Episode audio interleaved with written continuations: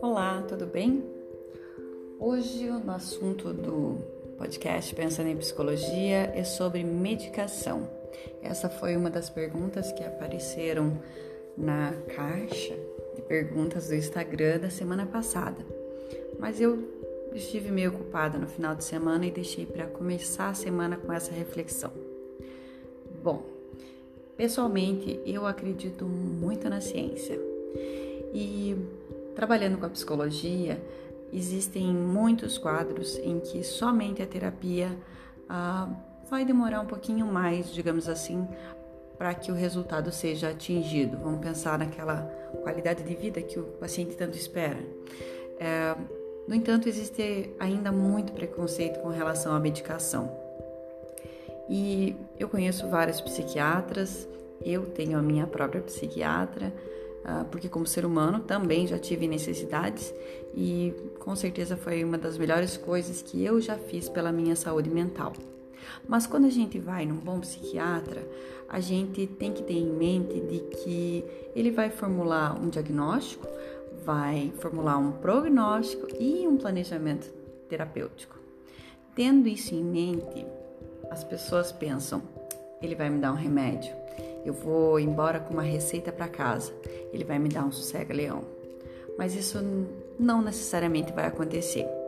É, pensando na depressão, por exemplo, a gente pode dizer que ele vai ficar de olho nos seus sintomas, né, no, no teu quadro, na tua síndrome, na tua doença, enfim. Mas vamos pegar a depressão como exemplo. Então, se for uma depressão leve, geralmente um bom psiquiatra ele vai falar, né, vai comunicar ao paciente que ele precisa primeiro, antes da medicação, tentar mudar hábitos, fortalecer a autoestima dele com atividades que dão prazer, fazer atividade física, né, diminuir o consumo de álcool, de cigarro. Ok, mas quando os quadros são moderados ou graves, a medicação é sim uh, super importante. A depressão é um desequilíbrio químico. Então, é claro que os neurotransmissores estão em grande confusão. E aí a medicação vem como um aliado ao tratamento terapêutico em busca de resultados e uma qualidade de vida.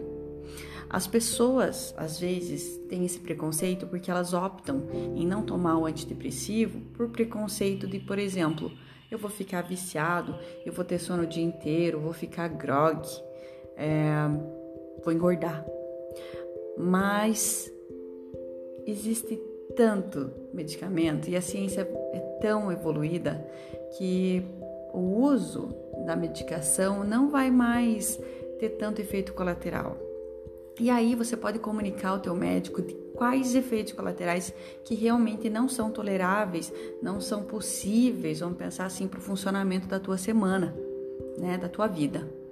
E durante uma consulta psiquiatra, a minha a minha grande ideia é falar tudo, não economizar informações.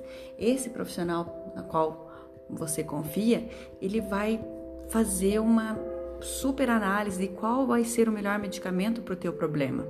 Então, ele vai analisar fatores como genética, que dosagem é melhor, né, de acordo com a tua idade, é, se você já faz uso de, de medicamento para tratamento de outro problema de saúde, custo, por que não falar disso também, né? E claro, nenhum médico é mágico, né? É, com, tendo em vista que existem tantas medicações, pode ser que esse, esse médico não acerte de primeira. E tudo bem, isso não vai tornar ele um mau profissional, porque é possível comunicar como que, você sentiu, é, que reações você teve, né? Como que você esperava se sentir. E aí ele vai trocar essa medicação ou a dosagem.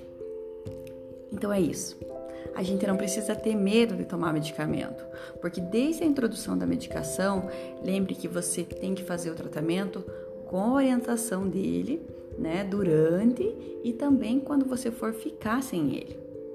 Não se automedique, não tome o remédio que o teu amigo tomou, não peça receita ou compre receita é, ilegalmente. Ah, eu acho que isso não é legal por várias razões, né? Além de ser ilegal, você tem que pensar na tua qualidade de vida e o que você coloca dentro da tua boca. Afinal de contas, o teu corpo é a coisa mais importante que você tem ele. É a tua máquina. Como é que você vai ficar sem ela, né?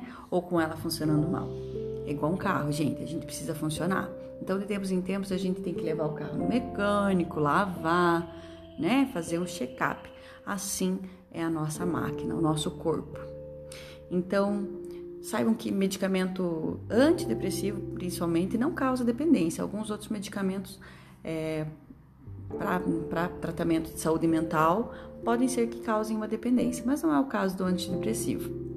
E se o seu médico ali receitou você aliar a terapia mais a medicação, faça esse tratamento correto. É, não deixe de, de, de, respeitar o teu corpo, esse momento de fragilidade, né? essa necessidade de tomar um medicamento. É, pense na tua saúde como algo maior, porque com certeza é um dos melhores investimentos que você pode fazer em você mesmo. E com o passar do tempo você vai perceber os benefícios, vai se sentir melhor, vai se perguntar como é que eu não me cuidei antes? Por que, que eu não fiz isso antes, né? Como é que eu fui fingindo de ser forte por tanto tempo? E mais legal disso tudo é perceber que com o passar do tempo, eu não vou precisar dele para o resto da vida, né? É um momento. As dificuldades da vida, elas vêm e vão. Então é como fazer uso de uma muleta, né? Enquanto você machucou o teu pé aí, para que você tenha firmeza nas suas ações e no teu caminhar, você vai precisar de uma muleta. Assim é o medicamento. É só por um tempo. Não faz mal, né? A medicina é muito, muito, muito maravilhosa para a gente. A gente realmente tem que ficar grato de, de poder ter tanto acesso a, a bons medicamentos, tendo em vista que a nossa vida pode ficar bem melhor, né? Então a ciência é nossa aliada, ela nunca vai ser nossa inimiga. Pense nisso. Se você tiver alguma dúvida, eu peço para que você mande a tua pergunta. É, você pode me encontrar no blog Pensando em Psicologia, uh, na minha página no Instagram, psi.carine, ou ainda uh, no Facebook também, por meio do WhatsApp, ok? É, eu tô aqui, fique bem. Um grande abraço.